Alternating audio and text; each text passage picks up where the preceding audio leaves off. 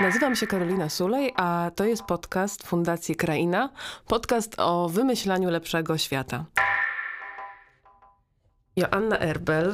Dzień dobry, Joanno. Bardzo się cieszę, że jesteś gościnią krainowego podcastu, bo gościnią Krainy to już byłaś wielokrotnie i taką przed mikrofonem, i taką incognito, i nawet posiadasz wymiankowe ubrania, które sobie wyhaczyłaś w naszym wymiankowym stoisku. Więc bardzo się cieszę, że tu jesteś. Dzień dobry, też się bardzo cieszę. Nawet chyba na sobie mam dzisiaj wymiankowy sweterek z Krainy. Tak, przypuszczałam. Bardzo ci pasuje, bo miałam właśnie pierwszy komplement, jaki mi przyszedł do głowy, jak na ciebie spojrzałam, to, że masz doskonały ten sweter. No, ale widzisz, on jest od nas. Najlepszy tak. Po prostu butik w mieście. Najlepszy. Bardzo chciałam z tobą porozmawiać w naszej krainie.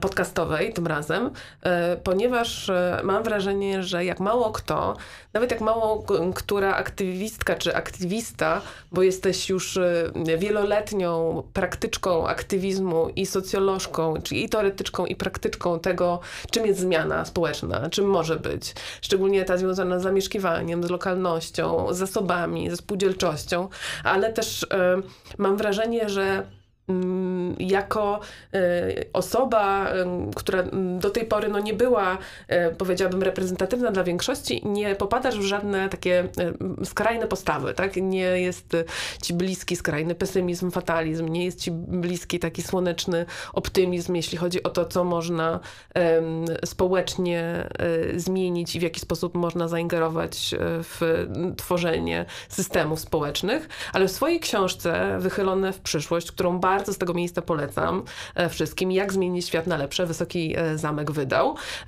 Stawiasz taką tezę, że jest wyjście, które nazwałabym bardziej zdroworozsądkowym. I chyba chciałabym, żebyś rozpoczęła od tej drogi środka, od naznaczenia tej drogi środka to, o czym będziemy rozmawiać, bo nazywasz to protopią. I mówisz co więcej, odważnie, że każdy z nas jest zdolny do tego, żeby tę protopię wcielać w życie, żeby, tak jak mówię pod tytuł twojej książki, zmieniać świat na lepsze. To o co w tym chodzi? Tak, protopia jest jednym z takich haseł kluczowych dla tej książki.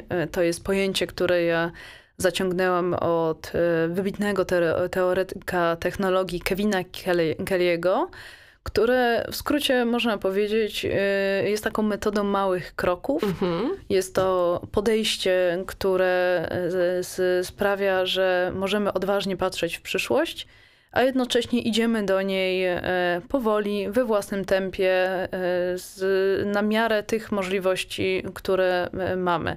Czyli to jest taka przestrzeń między teraźniejszością, dzisiaj, a utopijną wizją świata. Taką wizją, która jest wizją zazwyczaj sprawiedliwego społeczeństwa, w którym wszyscy są szczęśliwi. I uśmiechasz się z przekąsem. Nie. Uśmiecham się szczerze. Tylko protopia pozwala, żeby uciec od takiego dosyć zgranego schematu intelektualnego, który jest nam wszystkim znanym, od czasu pewnie książki Mora Utopia, czyli że w tle każdej utopii czai się dystopia, bo skoro wszyscy są szczęśliwi, czyli znaczy muszą być szczęśliwi, to znaczy, że jesteśmy do tego przymuszani. Jest to motyw bardzo obecny w literaturze, w różnych książkach. To, co Kelly pokazuje, to jest to, że my nie powinniśmy poddawać się de facto takiemu, ja bym to nazwała, lenistwu intelektualnemu i skupić się nie tyle wyłącznie na wizjach lepszego świata, ale na tym, co możemy zrobić tu i teraz. I to jest o tyle, wymaga od nas w pewnym sensie myślenia w dwóch horyzontach. No. Czyli z jednej strony nie jest to taki pragmatyzm, który można uznać za zaniechanie myślenia o lepszym świecie, bo przecież wiemy jak jest i trzeba w tym świecie działać. To jest podejście, które mówi, musimy marzyć, musimy odważnie patrzeć w przyszłość, ale to, że nie da się zrobić wszystkiego naraz, nie powinno nas zniechęcać.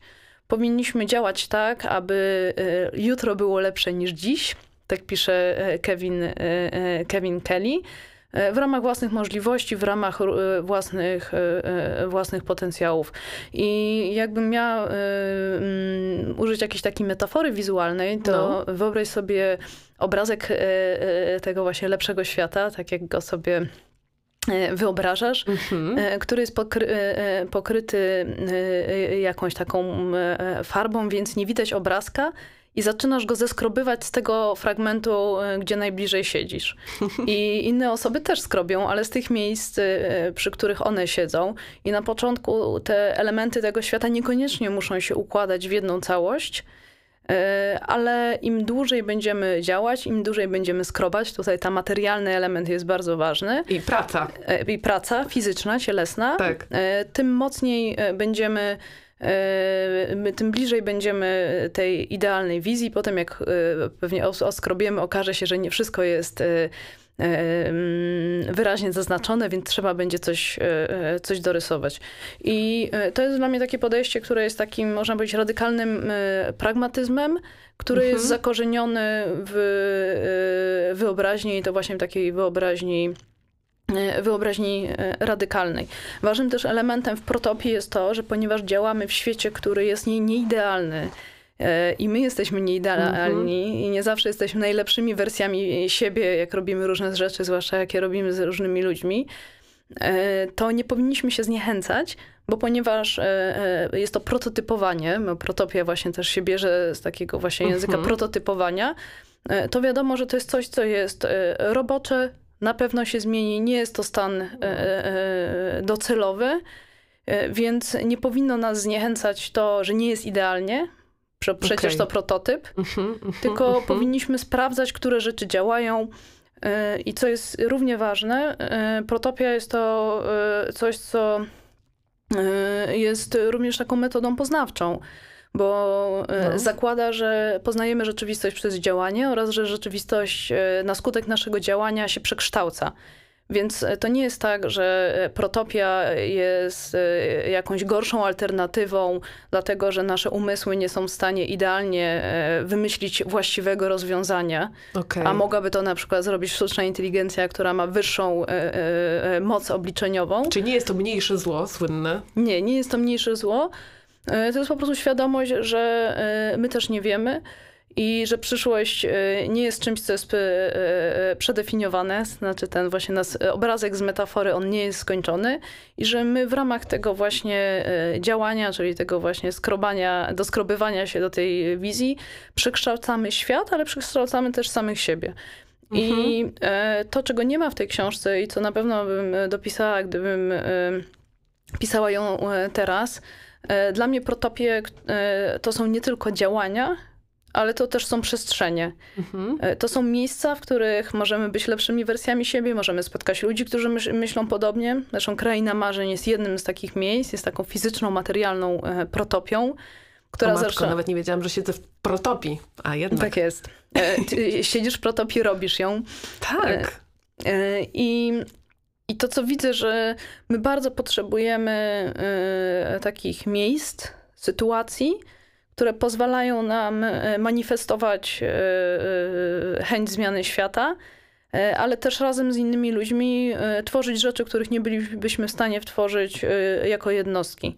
No bo to nie jest indywidualna ścieżka, prawda, na której idziesz samotnie i afirmujesz rzeczywistość i ona się pod wpływem twoich myśli przekształca. Tylko to jest podejście, które zakłada, że zmiana rzeczywistości to jest ciężka praca fizyczna, często nudna, która składa się w większości z porażek, ale nie ma żadnego sukcesu bez porażki. I co też dla mnie bardzo ważne i o czym piszę w książce, to jest tak, że sukces jest czymś kolektywnym i my potrzebujemy różnych ról, różnych kompetencji, a często nawet rotacji w ramach różnego rodzaju projektów, po to, żeby one mogły przetrwać, rozwinąć się. Ja w książce pokazuję przykład skłotowania baru prasowego. Powiem dwa słowa, może nie wszyscy wiedzą. To jest takie miejsce na Marszałkowskiej, w południowej części Marszałkowskiej w Warszawie. Był tam bar, który od połowy zeszłego wieku funkcjonował, on został zamknięty. i odbyło się społeczne otwarcie baru prasowego, czyli zeskłotowanie tego miejsca przez ekipę anarchistyczną. Powstała petycja, na fali tej petycji zaczęliśmy się domagać, żeby to miejsce znowu było tanią jadłodajnią. Ale co jest istotne w tej historii, to jest to, że osoby, które fizycznie otwierały ten lokal i robiły tą pierwszą akcję, to nie były te osoby, które potem siedziały przy stole z władzami dzielnicy. I to, czego musimy się... I to też nie są te osoby, które potem prowadziły ten lokal. I to, co dla mnie jest bardzo ważne w ogóle w tej zmianie, to jest to, żeby dawać sobie możliwość odejścia od projektów albo przyłączenia się do czegoś, co zaczął ktoś inny, i też uniknięcia takiej pułapki, która pewnie w naszym środowisku jest dosyć powszechna, czyli wypalenia zawodowego. Miałam właśnie o tym powiedzieć. Wypalenia społecznego, gdzie jesteśmy w takim własnym szantażu moralnym, gdzie mamy poczucie, że nie możemy zostawić tego projektu, bo jesteśmy za niego jednoosobowo odpowiedzialni. To jest nieprawda, prawda? To jest pierwszy krok do tego, żeby zniszczyć sobie zdrowie fizyczne i psychiczne, często relacje z innymi ludźmi. To jest to, mam wrażenie, przenoszenie postawy matki Polki, tak, tej martyrologii domowej na martyrologię w grupie. Tak, tak. Więc Protopia jest bardzo romantyczna, jeżeli chodzi o wyobraźnię, a długofalowo jest bardzo pragmatyczna. Bo to, co dla mnie też jest bardzo ważne, o czym zresztą też jest w tej książce, w jej ostatniej części, o tym, żeby szanować swoje granice, tak, granice swojego ciała. Ja to nazywam empatyczną skutecznością. W tym szanować granice też innych ludzi. Czyli żeby jasno dążyć do celu, ale nie po trupach, nie po cudzych trupach, a już na pewno nie po własnym trupie. Więc Protopia to jest takie podejście, które ci pozwala z jednej strony metodą małych kroków testować, które ścieżki w stronę tej lepszej wizji świata są dobre, poznać osoby, które przyjdą do wspólnych działań, bo bardzo ważnym elementem takiej zmiany społecznej z mojej perspektywy jest nie tylko rozmawianie o tym, jak ma wyglądać świat, bo tu jesteśmy wyłącznie w sferze wyobraźni i rozmowy o tym, jak ma wyglądać świat i czy on będzie bardziej dystopią czy utopią. Więcej ci mówią o profilu psychologicznym osoby, która mówi, tak, niż o tym, co się realnie zdarzy. Ale ważne jest to, żeby stwarzać sytuacje, w których możemy razem coś wspólnie zrobić i co jest dla mnie bardzo ważne, bez używania języka. Aha. Bez używania języka, bo w momencie, kiedy zaczynamy wychodzić poza swoją bańkę społeczną, to jest taka bańka, nie wiem, języka górnego Mokotowa, czy bańka radykalnych ruchów społecznych, tak, czy bańka sąsiedzkich rozmów, to może się okazać, że sposób, w jaki my wyrażamy nasze chęci, opowiadamy o rzeczach, które chcemy zrobić, jest antagonistyczny i antagonizujący inne osoby. To zresztą się przejawia bardzo często w różnych dyskusjach o strategii ruchów społecznych, czyli na przykład jeżeli wychodzimy poza lewicowo-queerowe środowisko, czy koniecznie musimy pilnować puryzmu językowego, tak jest, i na jakich zasadach nie. I oczywiście można to sobie jakoś tam negocjować samymi ze sobą i z innymi ludźmi, ale według mnie to, co jest najlepszym sposobem ominięcia tego, jest robienie rzeczy wspólnie. To zresztą u was w krainie wielokrotnie się działo, no bo różnorodność ludzi, którzy fizycznie pomagali, tak, była tak duża, że pewnie jakbyś ich usadziła wszystkich w jednym kręgu, żeby porozmawiali, co jest dla nich ważne, to by się okazało, że są to zupełnie inne rzeczy. Bardzo możliwe, żeby tak było, a rzeczywiście te zmysłowe preteksty, to znaczy, że rozmawiamy językiem przygotowywania produktów do ugotowania, dotykamy, przymierzamy ubrania i pokazujemy nawet na migi, jakie one są. To jest od razu bardzo intymne i też takie wspólnotowe i tworzy się taki rodzaj troski. Jedzenie jest związane z troską, to jak ktoś chce się ubrać, nie wiem, ładnie wyglądać i dobrze czuć i komuś pomagamy w tym, to też jest troska. Albo też jesteśmy ze sobą. Po prostu. Bo... My mamy tendencję pewnie wśród osób, które się posługują językiem jako takim środkiem wyrazu, przeceniania roli języka, a nie doceniania czegoś, co ja sobie tak roboczo nazywam synchronizacją emocji, która się odbywa wyłącznie w sytuacji, znaczy wystarczy koło siebie posiedzieć. Prawda. I small talk nie zawsze służy wymianie informacji, tylko chodzi, jest to jakąś formą konwersacyjną, która pozwala ci posiedzieć z drugą osobą i na przykład wiesz, jak ta osoba się czuje, jaką ma energię, na co kładzie akcenty.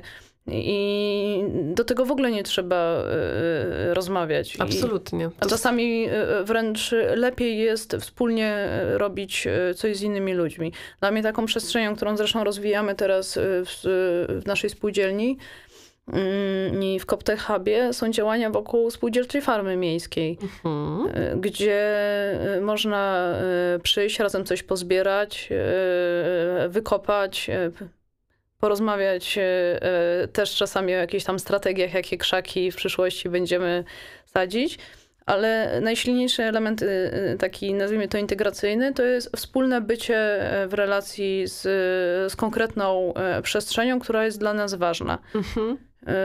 To jest chyba też bardzo istotne to, co powiedziałaś, że to nie jest robienie jakiejś przypadkowej rzeczy, jakiegoś działania po prostu, tylko że to jest też istotne dla zgromadzonych. Tak, że to jest po prostu, ale że to ma jakiś cel i widać, że energia, którą wkładamy, tworzy rzeczy, które są dobre, piękne i potrzebne.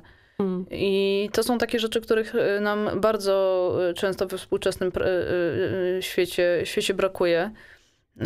Są osoby, które mają swoją kochaną pracę i robienie pracy nawet tak jest ciężkie i męczące, no to jednak jest satysfakcjonujące, ale nie wszystkie osoby tak mają. Więc tworzenie takich właśnie przestrzeni protopijnych, no to dla mnie to jest też takie przyglądanie się temu, jakie czynności chcemy robić wspólnie, które niekoniecznie muszą być wspólnym odpoczywaniem. Tak, bo mam wrażenie, że ten dyskurs bycia w świecie się bardzo mocno dzielił na pracę i odpoczynek, tak? Czyli w pewnym sensie nadal był regulowany pracą, no bo brak pracy to jest odpoczynek, a nie było takich rozmów o tym, jaka może być opowieść o naszym życiu, która jest trochę inaczej regulowana. I tutaj jeszcze zaraz cię dopytam o to, o cóż miałam trochę wcześniej zapytać, jak zaczęłaś mówić o tym, że przeinwestowaliśmy znaczenie słów czy dyskursów. Jakie w takim razie miałoby znaczenie dzisiaj to, czym jest inteligencja? Bo wydaje mi się, że jeszcze kilka lat temu nawet, albo nawet wciąż dziś, ktoś by mógł ciebie określić jako inteligentkę warszawską, która tutaj prototypuje właśnie świetne pomysły na świat. Znaczy, nie wiem, czy jestem dobrą osobą, żeby określać, kim jest inteligencja, ale rozumiem, że w tle tego... No jako taka grupa społeczna, która, powiedziałabym, sprzedaje w cudzysłowie innym pomysły, jak być przyzwoitym społecznie. Znaczy, żeby nie było. Uważam, że rozmowa o tym, jak ma wyglądać świat i intelektualna obróbka jest niezbędna, ale powinna się odbywać równolegle do pracy przekształcania rzeczywistości. Czyli mówiąc tak, czyli chodzi o to, żeby nie być think tankiem, tylko chodzi o to, żeby być think and do tankiem. I żeby bardzo uważać na styku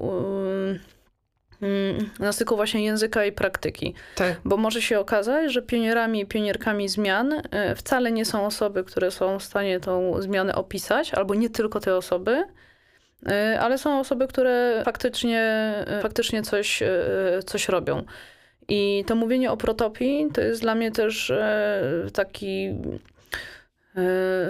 taka próba pokazania, że najlepszym testem na to, czy rzeczy są prawdziwe, czy nie, nie jest debata, ale jest sprawdzenie, czy one po prostu chwycą w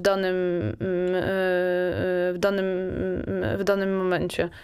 I co do tej nieufności do języka, tutaj mogę ci powiedzieć taką anegdotkę sprzed chyba pewnie z 15 lat, kiedy jako działaczka ruchu feministycznego Spędzałam dużo czasu z górnikami, z którymi podówczas mieliśmy budujący się sojusz. Oni przyjeżdżali na manify, bronili demonstracji pielęgniarek, chyba jakiś 2007-2008 rok. No i koledzy ze Związku Zawodowego wpadli na pomysł w bardzo dobrej wierze, żeby symbolem nowej tej takiej lewicy i tej naszej współpracy była kobieta z odsłoniętą lewą piersią. Taka syrena. I z jednej strony, prawda, pojawiła się lekka konsternacja, no bo jednak bycie postrzeganą przez pryzmat ciała to nie było dokładnie to, co chciałyśmy, żeby tak było. Ale pamiętam, że wtedy udało nam się szczęśliwie powściągnąć swoje krytyczne odruchy, żeby nie naskoczyć na tych chłopaków, którzy naprawdę chcieli dobrze. Tak. I żeby stopniowo po prostu trochę żartem, trochę jakoś innym sposobem tłumaczyć, że to nie jest dobry pomysł. No i w drugą stronę oczywiście to też działa, bo język, którym my się posługujemy, to jest język, który jest odstraszający dla wielu osób. Więc przerzucenie się na praktykę to też jest i robienie rzeczy wspólnie, fizycznie robienie rzeczy wspólnie, to jest również dla nas pewien ratunek, żeby zyskać kontakt z rzeczywistością, a nie zasłaniać się wielopiętrowymi różnymi teoriami czy zdaniami wielokrotnie złożonymi, pojęciami krytycznymi. Tak. Absolutnie się z tobą zgadzam. I co więcej, też wydaje mi się, że nawet są takie zasoby słów, które są bardziej robieniem. Dla mnie czymś takim jest reportaż i zdarzało mnie się mieć dobre doświadczenia związane z przyswajaniem takich opowieści jak najprostszych, bo w reportażu chodzi o to, żeby powiedzieć jak najprościej rzeczy najtrudniejsze, ludzkie. I to się czasem na szczęście udaje. I na przykład taki reportaż popełniłam, który się nazywa Dzieci mamy Kasi i opowiada o queerowym domu. Jakbym opowiedziała w stylu publicystyczno-akademickim o tym, co robiła Kasia Katarzys, to pewnie byłoby to niestrawne dla wielu osób, niemożliwe do przyjęcia albo nudne, a że był to język reportażu, w którym było naprawdę 80% zrozumiałych słów chyba dla większości osób, które czytają gazety. Takie proste słownictwo, ale to nie znaczy, że prostackie. To się nagle okazało, że te wszystkie przerażające nowe słowa i tak zwana poprawność polityczna nie musi nas od siebie odgradzać. I wydaje mi się, że to też tobie o to chodzi, tak? Żebyśmy się trochę obrali z... Tak, znaczy żebyśmy po prostu widzieli siebie takimi, jakimi jesteśmy, a nie przez pryzmat różnych kalek. Tak. Które mamy, takich kalek językowych, czy pojęciowych, czy zaklasyfikowania. I też w ogóle z tym poznaniem przez ciało jest tak, że bardzo często jest tak, że dochodzimy do jakiegoś takiego momentu, że nie jesteśmy w stanie więcej nic wymyślić, bo zdania, struktury intelektualne się zapętlają. Wpadamy w coś, co może być euforyczne, to może być często to jest lękowe. Tak. I jest taka dobra rada, którą się stosuje podczas różnego rodzaju tego typu napadów, można powiedzieć, lękowych. To znaczy trzeba wyjść i się poruszać. Poruszać ramionami, zrobić coś fizycznie. Poczuć, że się ma ciało, tak, z powrotem. Tak, ale pozwoli ciału, żeby ułożyło ten nadmiar wiedzy, którego nie jesteśmy w stanie już przetworzyć intelektem, w jakieś struktury, które są nowymi strukturami. I praca fizyczna zgodna z duchem tego, na przykład w co wierzymy. Dla mnie czymś takim jest miejskie ogrodnictwo, ale też dużo innych praktyk. Dla mnie osobiście jest czymś, co mi pozwala też poradzić sobie z tym nadmiarem informacji, bodźców, które mam wokół siebie. Tak. Sen też tak działa. To prawda. I integruje. To się chyba tak nazywa w psychologii, prawda? Że to musi się zintegrować. Nie dość, że przychodzi, to jeszcze musi się tak zasadzić, pozostając w tym ogrodniczym słowniku. Tak, a jak jest, się integruje doświadczenie razem z innymi ludźmi, zwłaszcza regularnie ze sobą bywając, robiąc jakieś fajne rzeczy, to też jesteśmy, można powiedzieć, bogaci o też cudze reakcje. Nie mamy takiego poczucia, że jesteśmy z tą rzeczą sami. Może się okazać, że ktoś podrzuci jakiś pomysł. Więc i ja ze względu też na swoje spektrum autyzmu, które dosyć mocno wyznacza bieg mojego życia, dla mnie relacje w ogóle z innymi ludźmi są bardzo mocno obciążające fizycznie i poznawczo. A jednocześnie widzę, jak dużo mądrzejsza jestem dzięki temu, że regularnie spędzam czas z osobami, z którymi podzielam wspólne te same wartości i z którymi mogę próbować w jakiś sposób przekształcać ten świat. I tutaj jakby, wiesz, pójść tak kawałek dalej, wyjść poza takich grupowych rzeczy. Na przykład bardzo ważną rzeczą jest dobra przestrzeń publiczna. Mm-hmm. Co to znaczy? Dla mnie taką dobrą przestrzenią publiczną jest przestrzeń, gdzie masz, czy w ogóle przestrzeń miejska, gdzie masz przestrzeń, do której możesz pójść, dając sobie pretekst albo innym pretekst, że się gdzieś przychodzi i zagadać, obejrzeć, przejść się. Dla mnie taką przestrzenią jest Nowy Teatr. Mhm. I szczególnie na Mokotowie takie miejsce. To jest miejski teatr, w którym jest knajpa. Niestety dosyć droga, ale jest też księgarnia w holu. I bardzo często mi się zdarza, jak na przykład wracam po dłuższej nieobecności w Warszawie, czyli dłuższej niż 3 dni, to idę do księgarni na plotki. Pogadać z księgarkami. I dla mnie jest to taki bezpieczny format, żeby sobie dowiedzieć się, co tam na dzielni, bo oni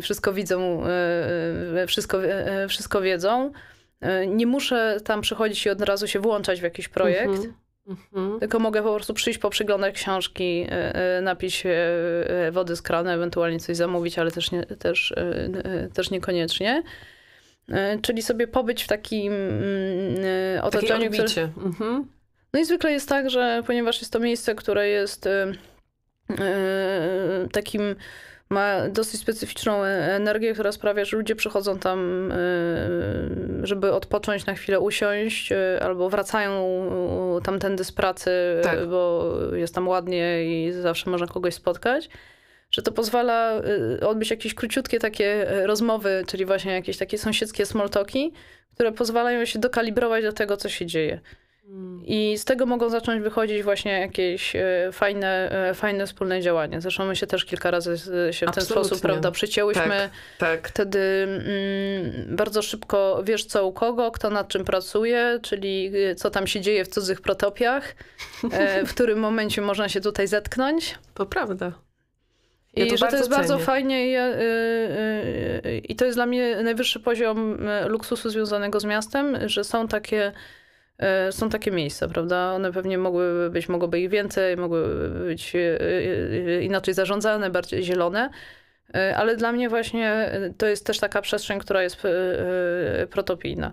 Jak sobie na przykład myślę o przyszłości Mokotowa i też to bardzo bym chciała, żeby takich miejsc, które możemy sobie odwiedzać, żeby się dowiedzieć, co tam u kogo w różnych światach, bo to każde z takich miejsc jest troszeczkę różny świat, żeby ich było coraz więcej. Ale myślisz, Joanna, że taka protopia, że właśnie jak myślimy o chociażby takich miejscach, które wypączkują, do których będzie można wstąpić i się dowiedzieć, co w cudzych światach i kupić od kogoś z twarzą chleb albo warzywo, to jest takie prototypowanie, które się sprawdzi też w innych częściach Polski? Wydaje mi się, że tak. Znaczy w sensie, że nie wydaje mi się, jestem przekonana, że tak, że... My żyjemy w jakimś takim momencie historii, gdzie że świat, który zdaliśmy, skończył się bezpowrotnie. I to nawet nie chodzi o to, że przeżyliśmy wiele katastrof, napływ kilku milionów ludzi do Polski, żyjemy w świecie potwornych konfliktów, ale żyjemy się też w świecie, w którym wiemy, że globalizacja się skończyła.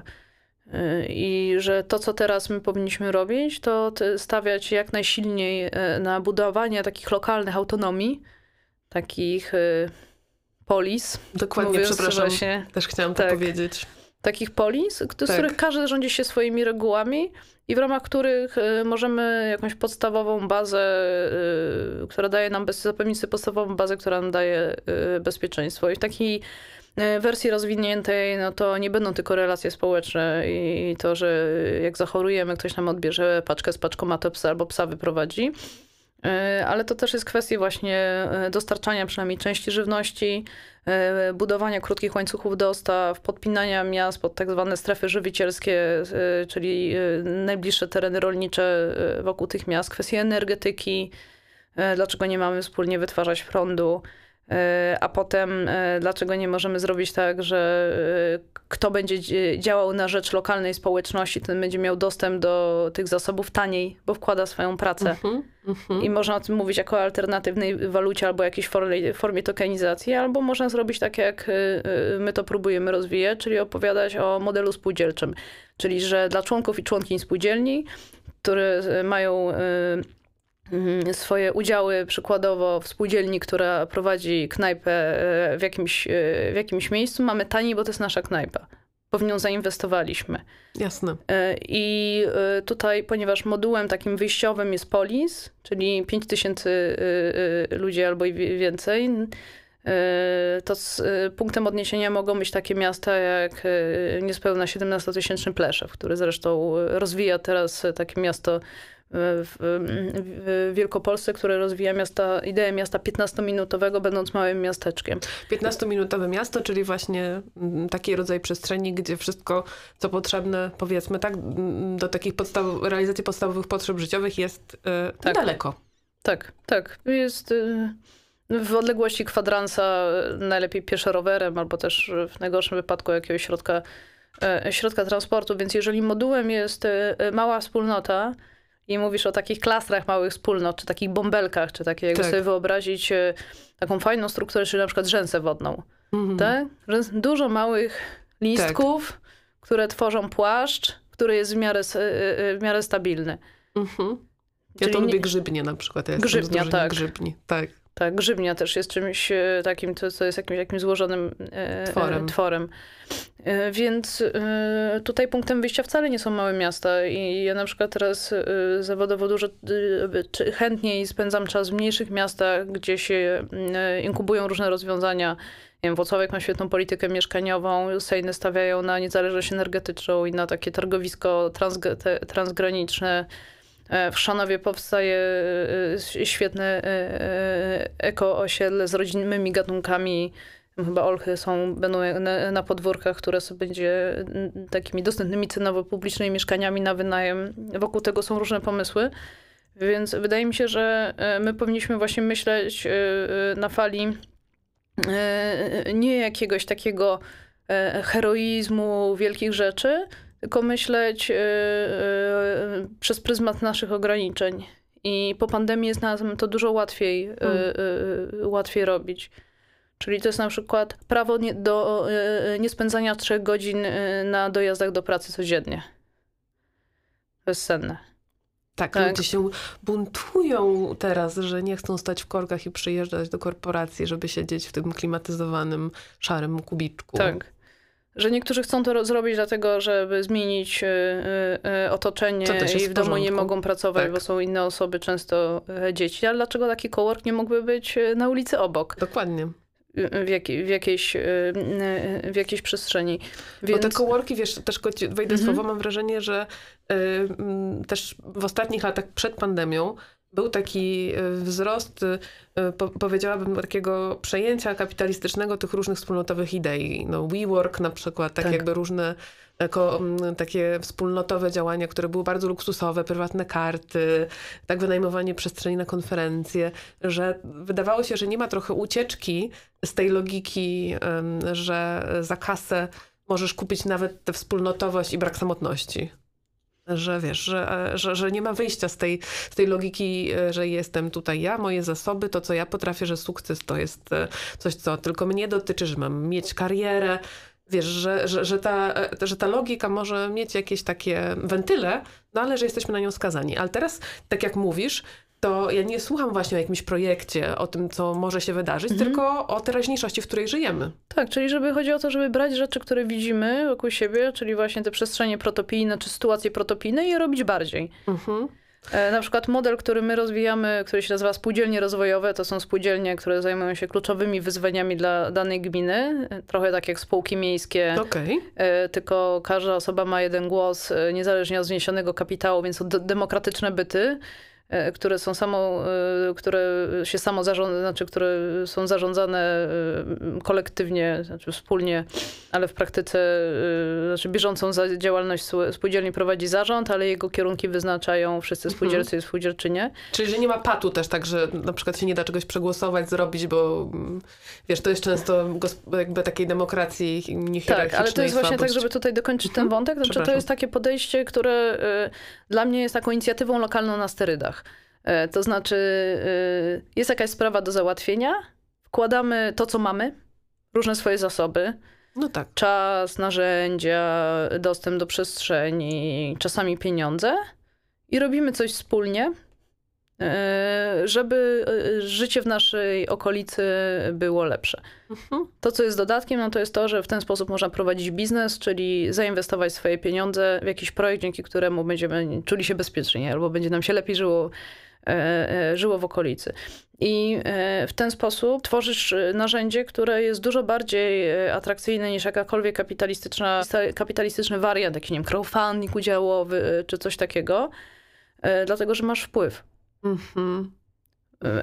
Mały, ale realny, blisko, z ludźmi, razem z innymi ludźmi, których znasz, więc trochę inny poziom jest też relacji, no bo żyjemy na jednym terytorium, będziemy się mijać, więc trzeba po prostu czasami też uznać, że możemy mieć inne zdanie, mimo że mamy jakieś tam wspólne cele.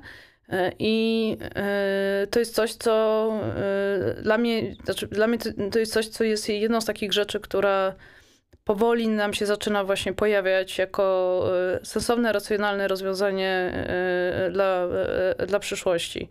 I ona jest w zupełnie innej logice, bo ona nie jest w logice, że głosujemy w wyborach i potem bierzemy metaforyczny popcorn i patrzymy, aż nasi kandydaci lub kandydatki albo przeciwnicy się wywrócą.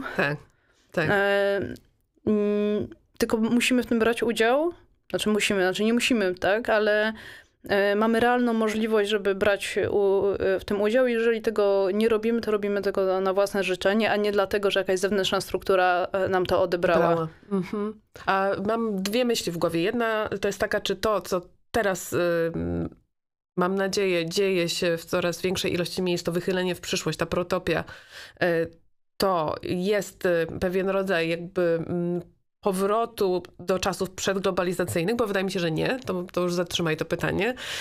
A druga rzecz jest taka, że wydaje mi się, że to, co tutaj jest oferowane, co tak podkreślasz bardzo często, to jest ten wpływ i to jest ta sprawczość i to wydaje mi się, że dla ludzi, jak już poczują, że mogą zauczestniczyć, to będzie szalenie takie ożywiające. I to życie w tym ożywiającym jest ważne, bo to, co nas dręczyło przez ostatnie lata najbardziej, to takie zobojętnienie, odcięcie i poczucie bezradności. Szczególnie poczucie bezradności. Znaczy tu są dwie rzeczy. Jedna dla tych, co tutaj mówiąc trochę takim językiem, dla tych, co lubią mieć teoretycznie odniesienia, to jest kwestia tego, jak widzimy rozwój.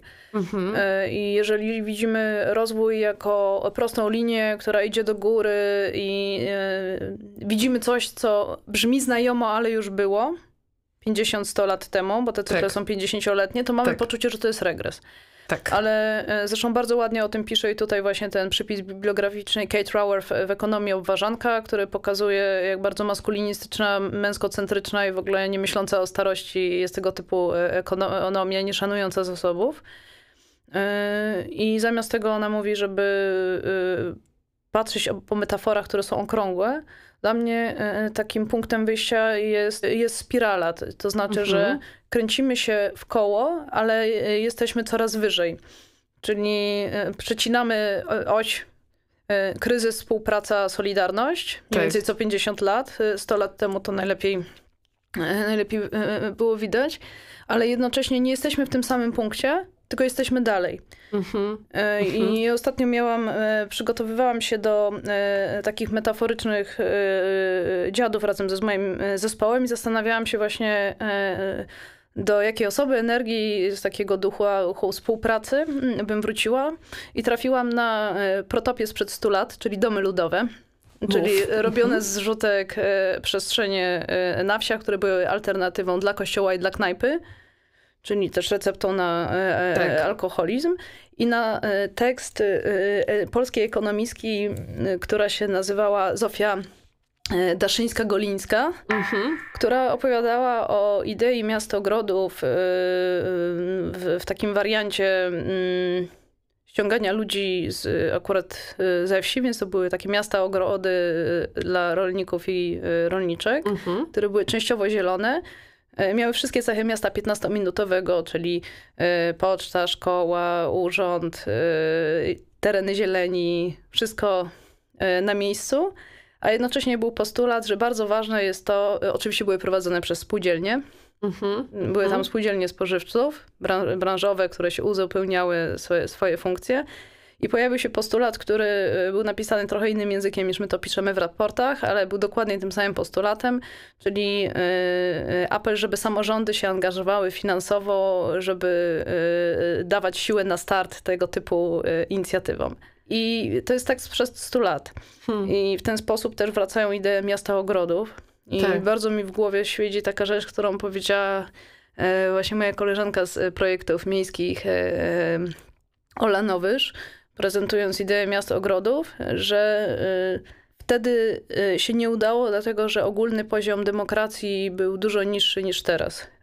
Czyli ta pętla, którą zrobiliśmy teraz. Tak, ta pętla, którą zrobiliśmy teraz, zwiększając naszą też potrzebę posiadania wpływu, jest czymś, co może sprawić, że te idee, które wróciły w naturalny sposób, jesteśmy w podobnej sytuacji, czas kryzysów, mniej zasobów, potrzeba budowania jakichś form suwerenności żywnościowej, czyli w ogóle bezpieczeństwa takiego naszego bazowego, że teraz może nam się uda rozwinąć i mocniej wdrożyć te idee, które wtedy może się wydawały takie bardzo progresywne, a teraz idea tego, żeby żyć w mieście, które jest bioróżnorodne, gdzie mamy wpływ na otoczenie i przestrzenie, żeby spotykać się z innymi ludźmi, no to można powiedzieć, że to jest mainstream w większości strategii miasta.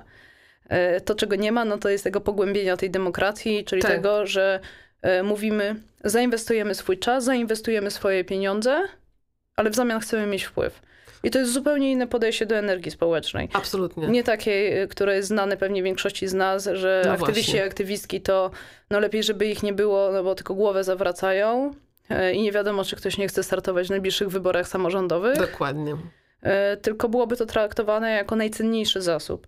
I ponieważ żyjemy w kapitalizmie, według mnie pieniądz może być czymś, co ci przemediuje tę sytuację. Czyli mówimy, to są nasze oszczędności, wkładamy je w dzielnicowy cowork z knajpą i z jakimś terenem zieleni, na którym coś uprawiamy i będziemy sami decydować, jak to wyjdzie.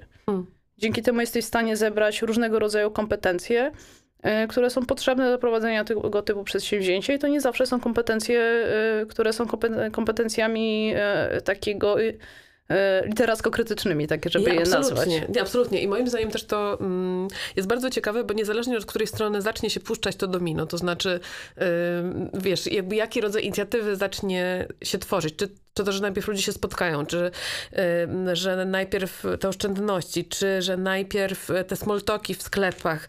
Jakby jak to się już zacznie dziać, jak nagle zobaczysz, że możesz działać według innej logiki, to moim zdaniem już dużo łatwiej przekonać ludzi do kolejnych i kolejnych wyborów podobnych, że to się napędzi, jak już się ten silnik rozrusza. I tak, żeby zrobić pętlę do początku naszej rozmowy, okaże się, że te różne inicjatywy, one są skupione wokół marzenia o podobnym świecie. I które nie zawsze jest opowiadane w ten sam sposób, Ale jak wyobrażamy sobie idealne miasto i swój komfort, no to życie, no to są jakoś tam zbieżne obrazy. Raczej jest ładnie, zielono, wszędzie blisko, nie trzeba stać w korkach, ludzie są sympatyczni. To tak mi się z jednej strony zrobiło przykro, że jest to marzenie, ale też z drugiej strony się rozczuliłam, bo wydaje mi się, że to jest rzeczywiście osiągalne i chociaż kulturowo inaczej nazywane, to czute na tym poziomie, w którym wszyscy żyjemy. Jesteśmy żywi. O to mi chodzi.